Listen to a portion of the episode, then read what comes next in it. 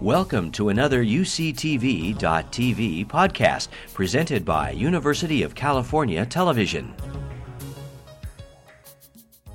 I am an extremely lucky human being. I'm especially an extremely lucky human being as a citizen of the United States because somehow I have managed to spend my entire professional career as an artist and to always make a living as an artist. I've actually never in my life had a job that was not connected in some way to my work as a director, an actor, or an artistic director. Uh, I was really lucky. I've never had to wait tables. I've never had to be a busboy. I never had to be an elevator man. All of those things that people do in order to survive a life in the arts, I somehow managed to avoid. Uh, to be perfectly truthful with you, some of that is great talent, some of that is ability, some of that is good looks. But in truth, some of that is just great, great good fortune. It's, it's like, honestly, it's like winning the lottery that that can be true for me, that that could be true for anybody. It, because we live in a country where, you know, the arts are not greatly valued and they're not greatly supported. So, as Marco will tell you, you, you can be, you can make a career as an actor in England because there are all those state supported theaters around. And if you're willing to stay on the road and go here and go there and do this and do this, you can, you can probably make a career as an actor. That's very, very hard in the United States. Uh, but somehow I've, I've managed to do that. So I speak to you as someone who has that great good fortune and someone who is really proud to proclaim, and I sometimes have, acu- been accused of being slightly arrogant because I will use that word, but I'm proud to pro- proclaim that I am an artist and that I've made my living as an artist, and I've made my living practicing the art of the theater. So I'm going to just tell you a little bit about my life in the theater, and I think the, uh, the technical name of this lecture, if you will, or this conversation is My Life in the Theaters, because I've also had the good fortune of not just working in one theater, though I have had one theater home for the last 15 years, but working in theaters both all over the country and all over the world. An unbelievable but absolutely true story is that now, as the person who's been working at Pasadena Playhouse, as the artistic director for the last 15 years. The truth is that my first professional theater going experience was at Pasadena Playhouse. And because of something that my father, who was a, a, a Presbyterian minister, who started a church in, in uh, Los Angeles in the 40s, he very much believed in the, the value of the arts in young people's lives, whether you wanted to become an artist or not, whether you ever had any intention of doing anything in the arts with the rest of your life. He just felt that it was vitally important for his children, and when I say his children, I'm talking about all of the children in that church, and me as well, and my brother, for all of us to be exposed to the arts. So uh, every other weekend or so, we would go downtown to see uh, a conductor named Henry Lewis conduct the, uh, the symphony in LA. We would go to the opera. We would go to dance concerts. And I remember waking up very early on a Saturday morning and getting on a bus at my father's church and making what, it, what was at that time, and in some ways still is, the very, very long journey from Compton, which is a section in southeast LA, to Pasadena. A divide of a certain number of miles, but in some ways a real divide, especially at that time, and a real destination for this young black kid from, from Compton. And I got on this bus along with my friends, and uh, we went to see a wonderful play at Pasadena Playhouse called The Member of the Wedding by Carson McCullers, which many of you have read in one of its forms. And uh, first of all, that's a play that's about a young person. It's about Frankie, a young girl who is facing a crisis in her life. So I was immediately drawn to the fact that here I was sitting in a theater watching a play about somebody who was like me, who was my age. That, of course, moved me greatly. The other thing was that this was late, late, late in her career, but uh, this particular production at the Playhouse featured, or starred, I should say, uh, a tremendous actress named Ethel Waters, who the majority of you in here will never have heard of. But Ethel Waters was one of, genuinely, one of the great, great stars of the American theater and had been working in the American theater at that point for probably 60 years. Um, so she, believe me, had been playing this part like the Count of Monte Cristo for 20 years, and she had every effect was perfectly calibrated. And if you if you ever wanted to see a diva on the stage, you should have seen Ethel Waters in this play. And if things get a little looser later, I'll, I'll show you Ethel Waters' bow, which is a real coup de théâtre, unmatched still in my theater going experiences. And I've been to see a lot of theater. But I got to know you a little bit better before I give you that. Wait for it.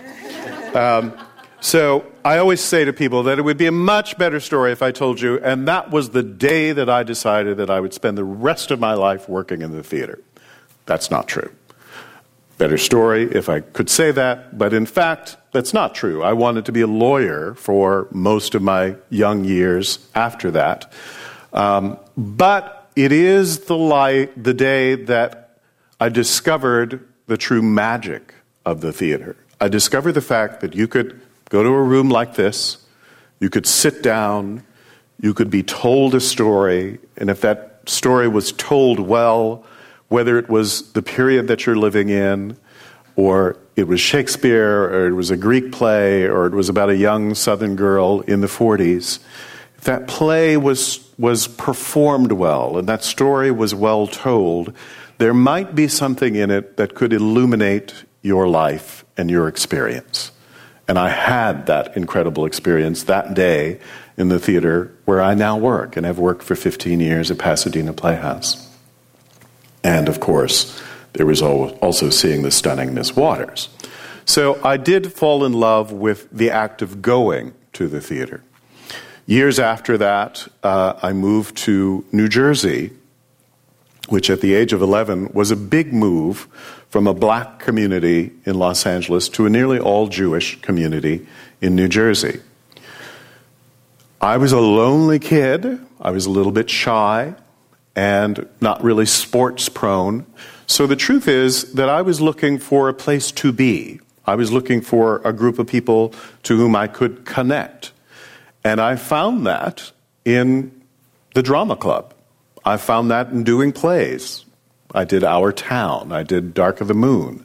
Did a bunch of musicals. So through that experience, I also learned that the act of creation could also be a great act of community. That there was a bonding that went on among artists that could serve me in a very deep psychological way. Not, not the applause at the end of the show, not, not not the, not the letters of compliments from teachers or, or whoever, but the bonding that went on in that act of creation, in going to those rehearsals every day and doing the work together and trying to figure out how to make this stack of papers into something that resembled life, into something that resembled what I'd seen at Pasadena Playhouse. So I did that for several years. And then finally, it struck me like a bolt of lightning that maybe that was something that I wanted to do for my career. And I announced that quite boldly at the dinner table one night. And after my parents got up off the floor, they said, Okay, You can do that. If you want to be an actor, if that's really what your dream is, that's your passion, be an actor. The only thing you have to do is you've got to go to college and you've got to get a degree. The best thing my parents ever said to me. The yes, and the go to college, get your training for it. So there was going to be none of that, oh, I'm just going to go to New York and, you know, try to be a working actor and hang out in the village or whatever and take classes. They wanted me to go to school, and I did. And I, as I said, I went to a very, very good drama school called Carnegie Mellon University. And um, from there, I, I started my career initially as an actor, and I was an actor for about four or five years after I graduated from Carnegie. And I think I was an okay actor.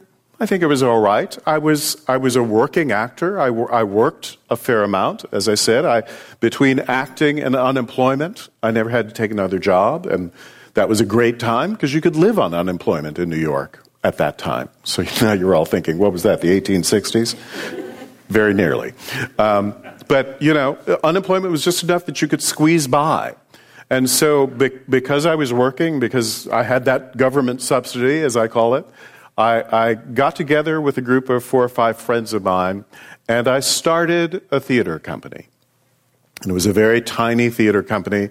I would say that the entire room was probably, I'm not talking about the stage, I'm talking about the entire room in which we started this theater was, was probably back to the door there. So the first, the first section of the orchestra. Um, but it it was a place where we could do what we wanted to do. A room and a passion, it's often said, is all you need to create great theater. Well, we had a room and we had a great passion, and there were four or five of us who'd gone to Carnegie together, and this, this is where we uh, came together to exercise that passion. Truly, it was a little bit out of frustration because, frankly, that was not a great time to be a classically trained actor of color because um, this thing called non traditional casting, which I think is an odious term because traditions are good things, and it was never a good thing that, you know, open minded casting, as I call it, existed. Um, so I was a little frustrated that I had trained myself to be a good classical actor and to have certain skills and all of that.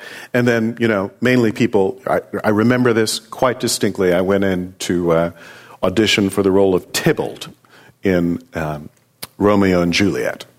And I went in and I used all my, my, my good classical training and I thought I was doing a good job with it. And the director said to me, Well, that's nice, but could you do it a little bit more streetsy? Streetsy, Romeo and Juliet, Tybalt. Hmm. Well, don't know about that, but let me see what I can do. Or, or actually, I think, you stupid jerk. see you. See you later. Uh, so those were kind of frustrations that I had as, as an actor that, that led me to want to be part of this theater company where I could say, this is a play I want to do. This is a role I want to work on. This is a play that I think is good for the four of us, so let's do it. And I was talking to David before, and, and to tell you the truth, one of the luxuries of that time, and it was many years ago, is that it was cheap to do theater in New York then. You know, I think we paid we paid five hundred dollars in rent for that space. That would not happen now. So good fortune. I had the good fortune to start a theater company in New York City at a time when one could afford to do that and not not have a benefactor. I think we all put in something like $250 to get it started. And that was where I started directing, uh, really because we had trouble finding directors that we all sort of liked and agreed on. And so Norman Rene, who was the director among us, said one day, "You know, I think you think like a director, so why don't you why don't you try it?" And I very modestly began my directing career with Midsummer Night's Dream, which was foolhardy and crazy. Um, but it went okay, and then I started directing at other theaters in New York, Manhattan Theater Club, and Playwrights Horizons, and a place called the Phoenix Theater, which existed at that time.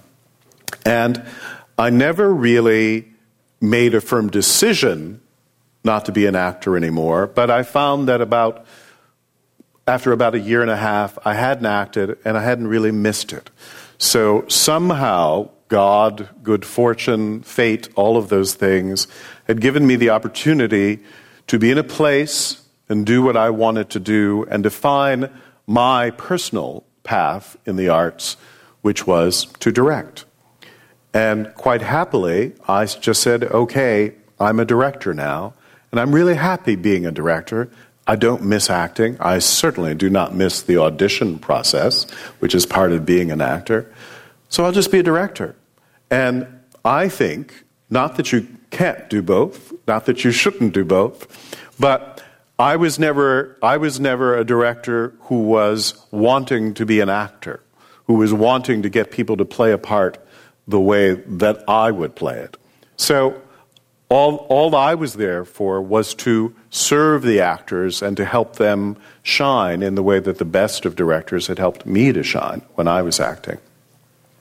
Fortunately, I did a show that David mentioned called Blues in the Night that started in my little theater, that then went to Broadway and then went to London and was a big success in London and then was produced at theaters all over the country. And that became my kind of calling card.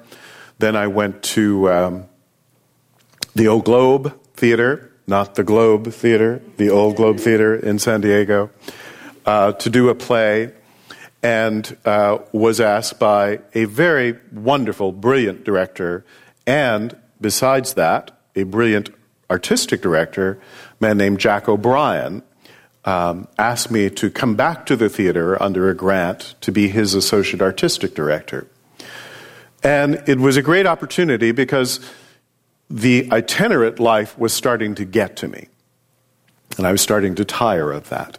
So to go to a theater, to have a theater that was a home base that I could call a home, was a great opportunity, and it was a great opportunity for me to study what I call the art of artistic direction, which is different than the art of directing. The art of directing is about getting that play onto the stage, getting that musical onto the stage. The art of artistic direction is about building an institution, building a community, and defining a vision for what you want a place to be. And Jack, fortunately, Jack O'Brien, was, is, one of the most secure people in the American theater. Not threatened by this young kid coming up. And so this is what happened. At that moment in time, Jack O'Brien began what is his now very, very successful commercial producing and directing career on Broadway.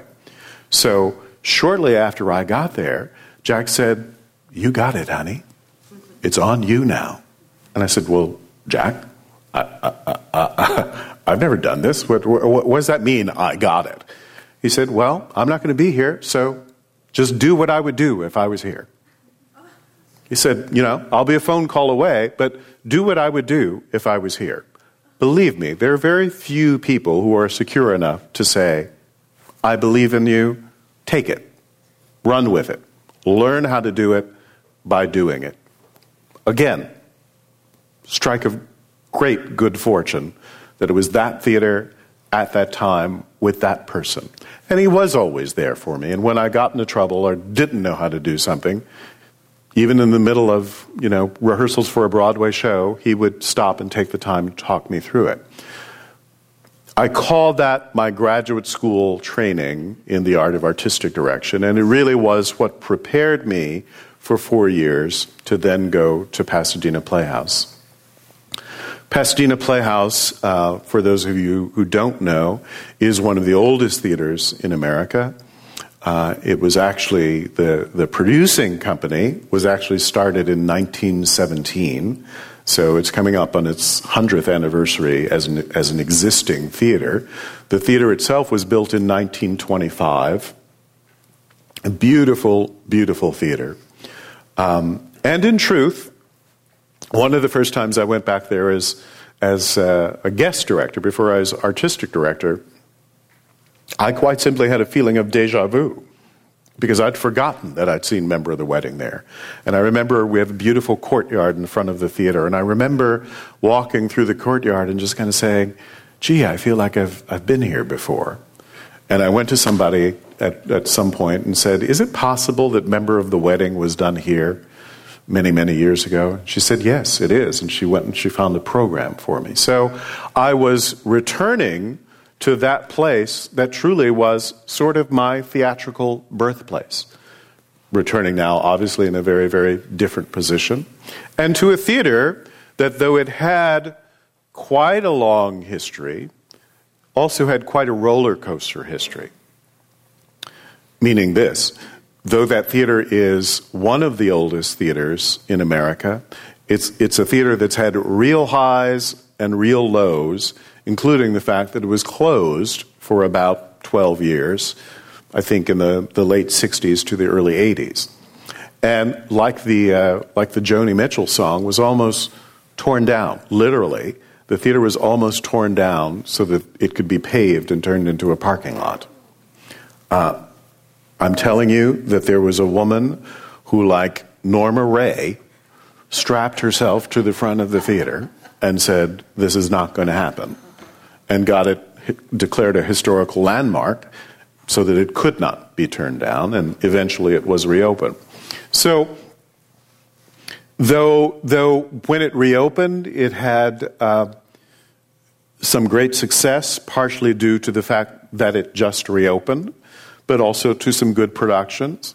But then it got into some, some trouble again. And um, they let some staff go. and for a while, there had not been an artistic director at that theater prior to my coming there. Um, there was an executive director who was doing all of the business side of things, but, but sort of wasn't really, didn't really keep his eye on, on the artistic side of things. So, one of my great reasons for success as artistic director was I had to be better than the person who was there right before me, because nobody was there right before me. So, I took the opportunity of just focusing on the artistic life of the place. So, in terms of what this class is about, what we're talking about, what does that mean? And what does it mean to be an artistic director? Uh, Leslie is fond of saying, Leslie Brander, who works in your development department, is, say, is fond of saying, well, that just means that you pick the plays, right? Isn't that all you do? You just pick the shows? Yeah, I've heard you say it many times. Um, well, yes, that is one of the things that you do. You do pick the plays, you do pick the shows. But if you're doing it well, and I was taught this by Jack O'Brien, I was taught this by another great artistic director named Garland Wright, who was at the Guthrie Theater for many years. If you're doing it well, as your artistic director does it well, you're picking those plays not just because you like them, not just because you want to direct them, not just because I think you ought to see it, or you all ought to see it, or not just because they're to my taste, but because they represent something about what you want the life of this theater to be in total. And the life of a theater in total, if you're doing it well, has a lot to do with what you do on your stage, but it doesn't only have to do with what you do on the stage. Has to do with the experience, literally, the experience of coming to your theater. There's a great architect named Philip Johnson who designed a lot of the most beautiful buildings in America. And he said, or somebody asked him, what's, what's your theory of architecture? He said, walking up to the building. He said, What does that mean? you know, you build these great big skyscrapers. He said, there's nothing that is more important in architecture than the approach to the building. You gotta make people want to come into the building. There's a parallel in that to the life of a theater. It's not just the way the building looks, it's not just the way the plays on the stage look. There's something about the invitation to the event that will go on inside that I believe has to begin on that procession to the theater. There's something about the invitation to the event, the approach to the event, that is as important as the event itself. It is about, you've heard me use the word many times tonight, community. It is about the community building that goes on, both in the long term, in the support of your theater, and it's a not-for-profit theater, so it needs support of all kind. There's a community building that goes on to support your theater over a long-term process, but there's also a community building that goes on right before the show begins. There is something about what happens out in that plaza in front of your theater, or what happens out in front of the Glen among the people who are coming in to see the show that palpably affects that performance. If you built, build your theater, if you build your art, I believe, in the most passionate, blood filled way, and don't think, I'm serving you, so come to me.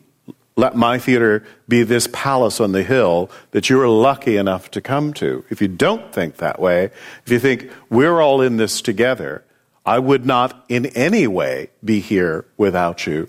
If you build your theater in that way, you begin to have the possibility of building a great institution.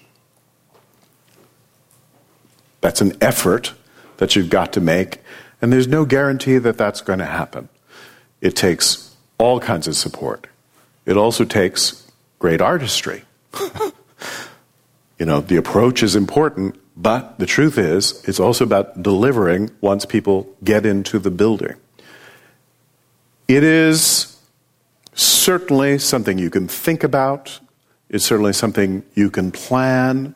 It's something you can pray about.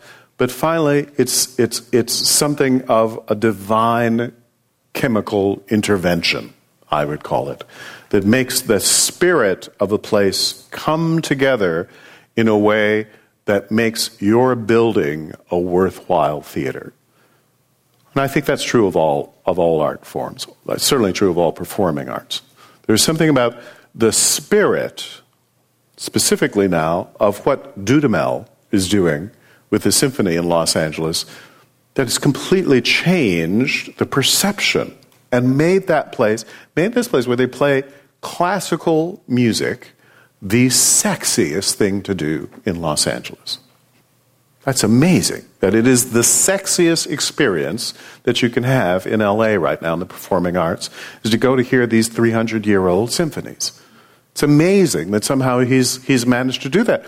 And no, you know, no, uh, no disrespect to the previous wonderful conductor, Esa-Pekka Salonen, great, great musician, also very successful. But the experience of what he delivered was a very different finish experience than the hot Latin experience that Dudamel delivers playing exactly the same music. And he elicits something out of that community of musicians and that community that is in the theater that just creates a different kind of heat about the very same text. it's, it's, it's, it is the heat that I felt the first time I saw the Royal Shakespeare Company. And I saw a production of Coriolanus. Very, very difficult play. Very tough, um, kind of cold play. One of Shakespeare's tougher, meaner plays. A real anti hero of the guy.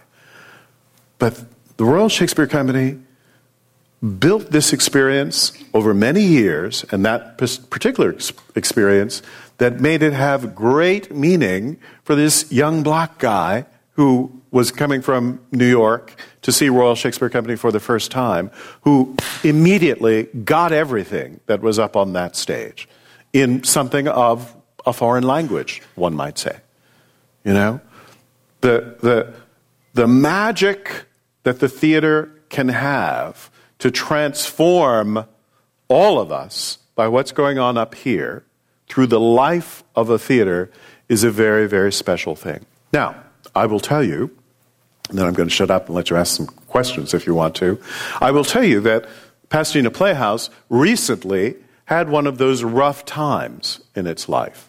For all of the fact that we were having great uh, artistic success over the last 10, 12 years, um, the economic downturn in 2008 hit this theater hard because this was a theater that, from its initiation um, as a not for profit, was carrying a big debt load.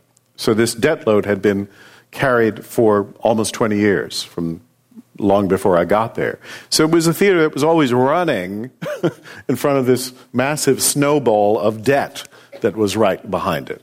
And when the economic downturn happened in 2008, and suddenly donations dried up for a while. We couldn't run anymore.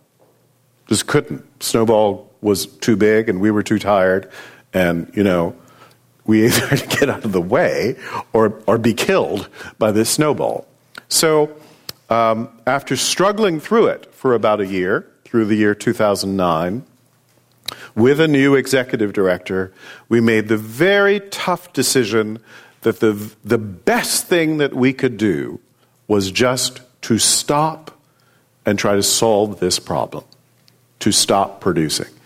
Now, I will tell you that's the scariest thing that you can imagine for an artistic director, for someone to tell you that what you should do is to stop producing plays. You should shut the doors for a while. Because with the best of planning, with the best of intentions, you don't know if that's going to work. You don't know really if anybody's going to care. And there are great, great arts organizations that have made that decision, that tough decision, and they've disappeared. I don't think any of them, or few of them, made that decision with the intention that they were going to go away, but that's what happened there weren't enough people who cared to keep that theater alive. But we sort of didn't have a choice because the creative life of the theater, that spark that I was talking about before, was beginning to get dampened by all of these economic circumstances. So even I finally had to come around and say, you know, that's true. We do need to stop. We do need to find out if people care. And the fact is, and I could go in, into it at length, but the fact is that what happened is we discovered that people really did care. We intended to stop producing for a while and begin again. Fortunately, it didn't get reported in the newspaper that way. It got reported as Pasadena Playhouse is closed forever at the, at the time that happened, that was terrifying to me to read that in the LA Times. But the fact is that that turned out to be a good thing because it made people sit up and pay attention. and made people say, oh my God, this thing that I really value, that I really care for, may actually go away. So suddenly, people started to do some things that we've been asking them to do for years and years. I'm talking about donated revenue now. They certainly started to do some things because it was, it was so dramatic, oddly enough, that they might not have done otherwise. And the community came together in uh, an incredible way to say, we cannot let this happen. We cannot allow this, this palace of art, if you will, to become a parking lot. It won't get torn down, but somebody can come along and put an apartment building in there, which has happened in one other theater in Pasadena. So um, it was hard work, it was frightening, it was scary, it was debilitating, but at the same time, there were lots of forces that started to come together monetarily, legally, in terms of board support, in terms of other artists. I cannot tell you the huge amount of support that I got from artists all over the country and, in fact, all over the world who just said, I'm there for you. I don't have a lot of money, but I'm there for you emotionally. I'm there for the theater emotionally. All of that emotional support and literal support actually allowed us to go through what could have been a very long process in a very brief amount of time and get the theater reopened. There is a question that occurs now and then in America about whether theater is relevant anymore. Do we need it? Could we do without it? You know, you can, most television sets have a choice of 650 things that you can watch at any given moment. You can have a movie instantly. Um, so, so people say now and then, well, is the theater dead? Well, first of all, they've been saying, is the theater dead since I worked at the Globe with Shakespeare? Um, and clearly it's not dead. But still, this question exists are, are American theaters relevant? And are this kind of American theaters relevant? Well, I'm here to testify to you that American theaters do seem to be relevant, that there are people who care, there are people who want that profound sense of community that comes from all of us coming into this room together and seeing this event up here in a way that it will only be created tonight in this special way because we are here together. No matter what, it will be different tomorrow. So the vitality, the joy, the mirror to our society, the reflection of our lives, and the celebration, the very celebration of who and what we are, that is special and particular in the theater and through the craft and the art of the theater is, I believe, absolutely important, is relevant, and still has the great ability to change, modify our world. Art, Romare Bearden says, the great, great artist Romare Bearden says, art is the only thing that distinguishes us from other mammals. It's the only thing that should make us stand up, stand tall, and celebrate the triumph of the human spirit. Other mammals are stronger, other mammals are faster, other mammals surely can be more beautiful. But we, this species can create art, and that is the thing that makes us powerful. I'll ask, answer some questions. So, um, while you're thinking about your questions, I, I had a question for you. I was thinking about what the uh, when I look at sort of a variety of art making because I'm an artist, um, I kind of as an audience, I, I wear different kinds of hats. But one of the things that always um, sort of that I really like about film, and I think not about theater, it's, it's probably because um, we're in a, a, situation where we're saturated with film that has special effects and sort of everything's kind of the world is created in front of you. And and what I like about film. It, uh, See this? You can see that. You can like film too. That's okay. I like, I like film. about theater, and I don't probably don't go to it enough, but that in a kind of more limited set of circumstances, that that whole idea of creating a world, of creating an atmosphere, creating a period of time. Um, I love the, the economy that which it's done, and and that it always um, sort of knocks me out and sort of uh, gives me some information and some processes that I can use in kind of my own art making. So I, I guess I wanted to know if you, you, had any more to, to say about that. That it partly gets to the idea that you know what you do and why you do what you do. Mm-hmm. So I don't know if, if what the question is there, but uh, well, I think uh, listen, I, I love movies. Mm-hmm. I love to go to movies. I've fortunately as a guy who lives in LA, I've never been terribly, terribly attracted to being a movie director, so I don't have that frustration. You know, people often come to you and say, "Well, wouldn't you really like to direct a film?" Well, no, not really. I'm very, very happy being an artist in the theater.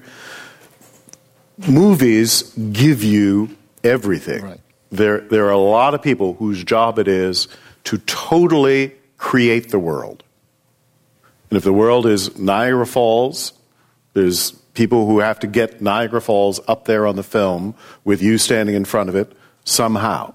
If the world is Avatar, which is an incredible world, look at all the credits at the end of that movie for all of the people who give you all of that stuff that make you think you were realistically in that place. That's not the art and the craft of the theater. The art and the craft of the theater is to take movement, take words, perhaps, take craft, imagination, both mine and yours, and transport you to that world, perhaps with nothing. Some of my best theater experiences have been watching plays on bare stages, you know, with a great actor and a great text. so we have um, some questioners.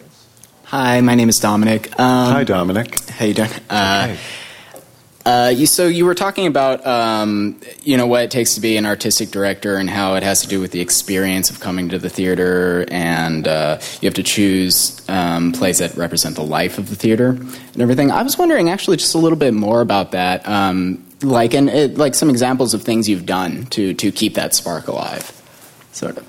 Well, okay, I, I can tell you that. Um, when when I came to Pasadena Playhouse.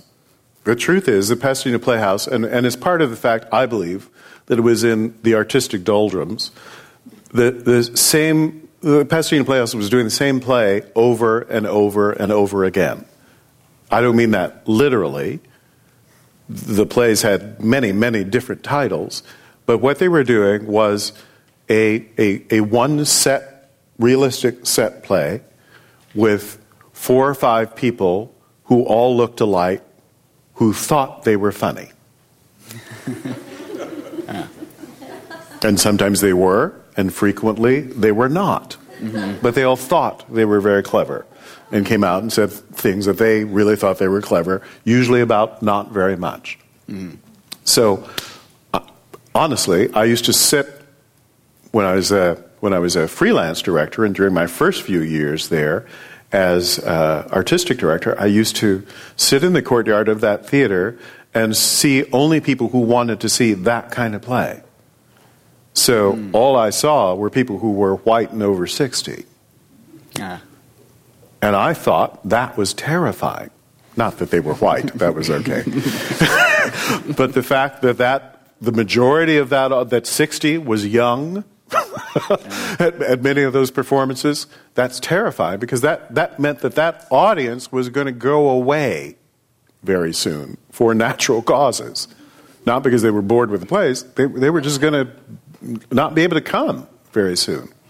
So, my answer to that was really a reflection of my personal taste, which is to do a vast theatrical diversity of plays people think that diversity to me, to me, they immediately think that means that I'm really interested in getting black people into the theater. I am very interested in getting black people into Pasadena Playhouse, and we've done that very successfully. The real diversity that I was more interested in was getting you into the theater, and most of you in here. You know, people your age. For the theater, young people, meaning people who were 35 and 40. I was really interested in how do you begin to build the theater so that you attract that audience as opposed to that, those 60 and 70 year olds. That is a great challenge for my theater. It's a great challenge for the American theater as a whole. And it has to do with the programming, but it also has to do with the life again that you create around that theater singles nights sound like a frivolous thing to do at a theater, but it's really a great thing to do because it makes, it makes the act of coming to the theater attractive to a 25 year old, both for the experience of the play and because they're going to see other people like themselves there. It also has to do with building younger audiences, and when I say younger in this case, I mean getting students to your theater. The Playhouse, when I got there, had not done a student matinee in something like 15 years. And I thought that was a horrible crime because people 8, 9, and 10 were not getting the experience that I had when I was 8, 9, and 10. And people fought me about that and said, well, you don't make any money on that. And it's, it's expensive, it costs money. I said, well, I'll pay for the first one. Because I believe so strongly that that was a part of the life of the theater. Great, thank you. Thank you.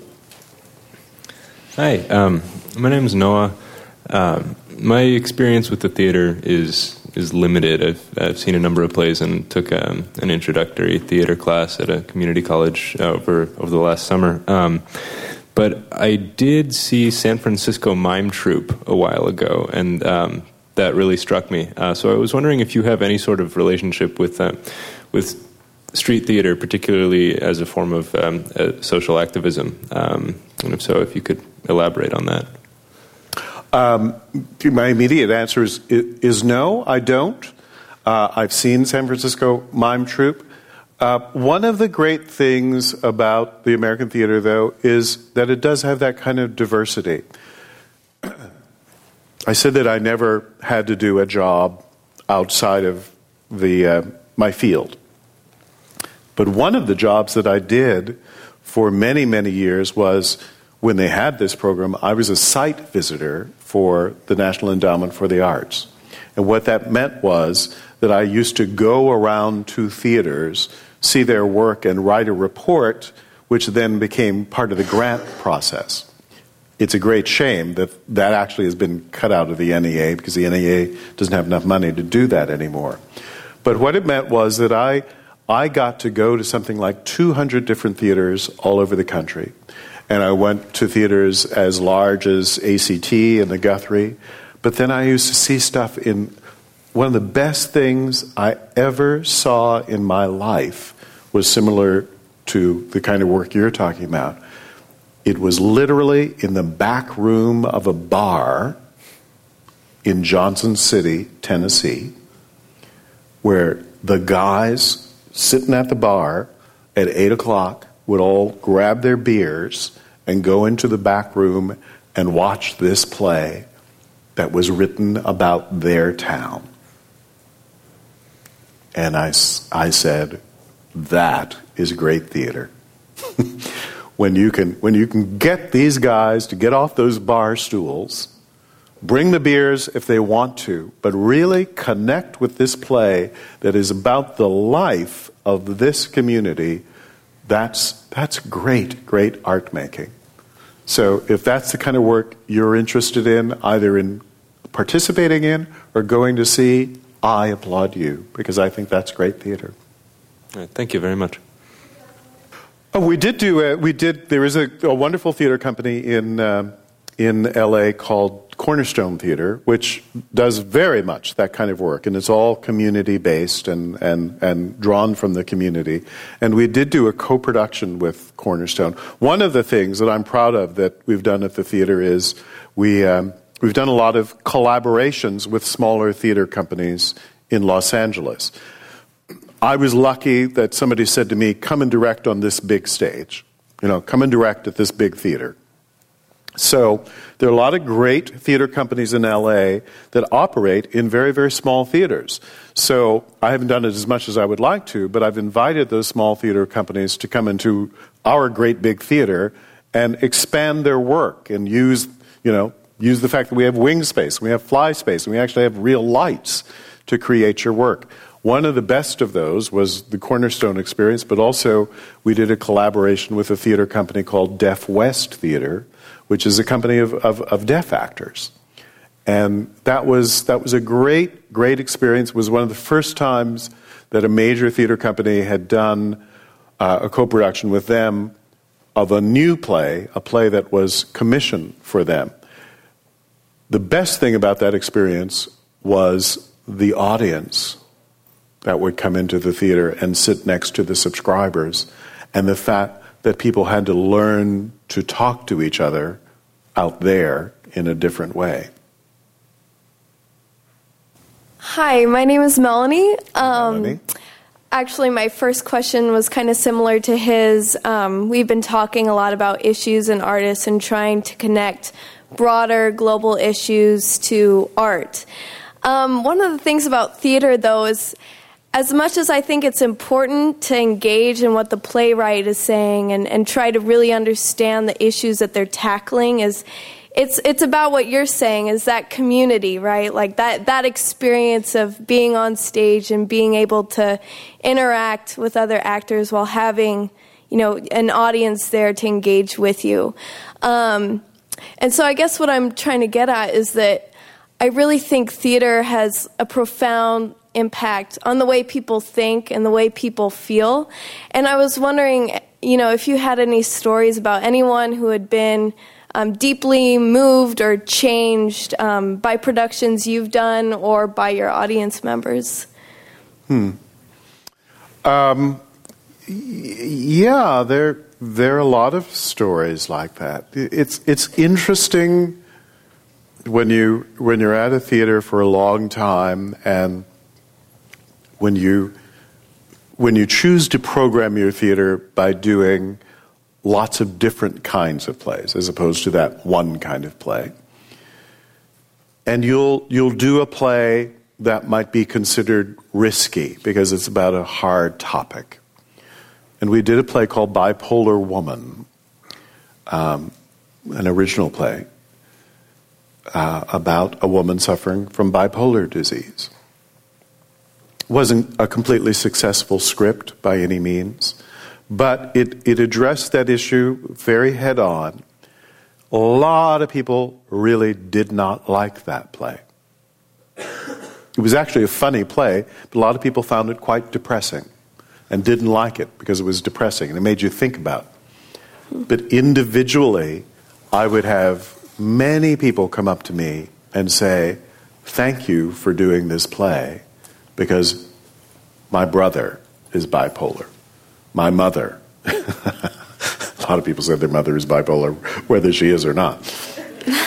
Someone in my family is bipolar, and this play will help me to deal with that. We also did a very beautifully written play called Waverly Gallery. Uh, that's about a woman suffering from Alzheimer's disease. Mm. Again, not terribly popular, not a big seller, not box office wise a great success, a good production of the play. So many people would come up to me and say, Thank you for putting my life up there mm. because my father, my mother, my grandmother is suffering in the same way that that woman is. And it's given me some clues about how to deal with it. Mm-hmm. And it certainly, if nothing else, it makes me feel less lonely. So that's, that's a great power that the theater can have, is to, is to engage, we can engage in a conversation right. about some things that maybe we, we would not talk about otherwise. It can make, it can address an issue for you that's going on up here and make you feel less lonely about it. I certainly have had that experience many, many times watching the theater. Many yeah. times. Well, thank you so much for your work and thank you for coming thank here you. to lecture. Yeah. Thank you, darling. Um, hi, my name is David. Hi, David. Um, the, very brief. It, something you said at the very beginning, and then you repeated it uh, just a few minutes ago. It bothered me, and that was I, I think I've got it right. Theater you should said, be all about agitation. No, no, no, no, no. You said you've never had a job that wasn't involved in the theater. You said yes. it twice. Yes. As a kid, didn't you deliver newspapers? Didn't you do anything? Didn't you have a lemonade stand? You're, you, I stand corrected. Thank you. well, well, would you say a word about that? What you did? I, I will. On? I will. I, all right, Dave. Uh, I, I stand correct. I should have said in my adult life, I've never. Because as a teenager, you are correct. I would, every afternoon at 5 o'clock, I would go to the barber shop on the corner and I would sweep up the hair from the day's work and get 50 cents or a dollar, which was good money at that point in my life. I stand corrected. I may go back to that any moment now. I'm glad we have the record corrected. Uh, let's um, give uh, Sheldon another round of applause. Thank you.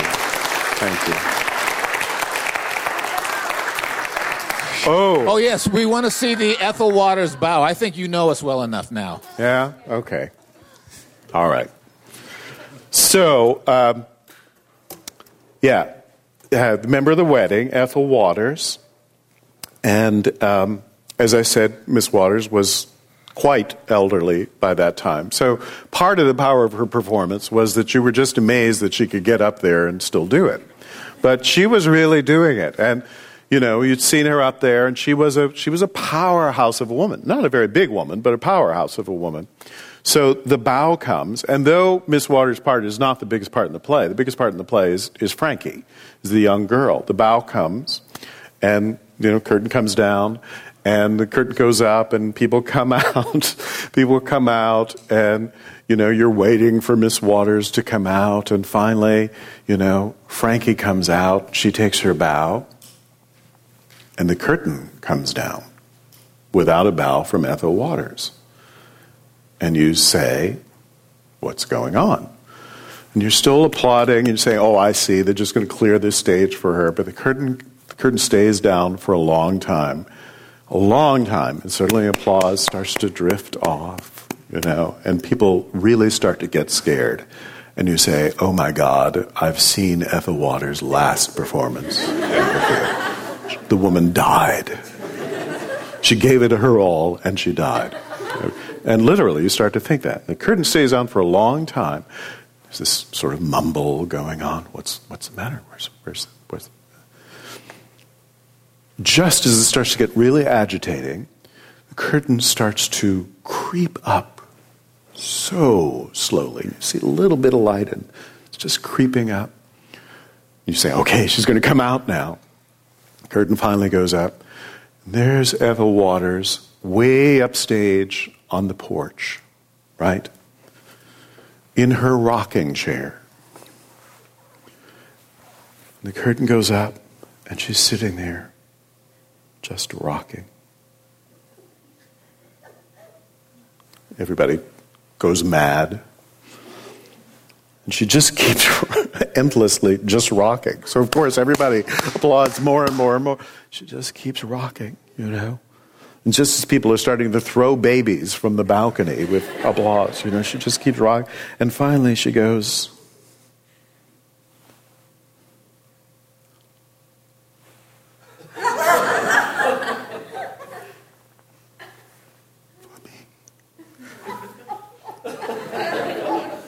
Okay, now this woman has been running around the stage all night long, right?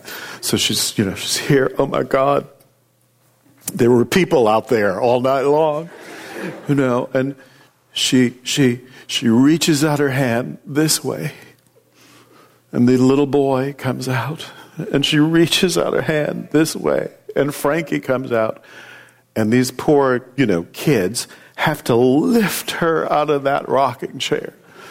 And she comes from 40 feet upstage as slowly as she can come all the way down to the very lip of the stage. And if you're really, if you can really see her, if you really watch closer, you see her sort of flick the little boy off, flick the little girl off. And then she finally manages to pull herself up. Thank you, Father. Thank you.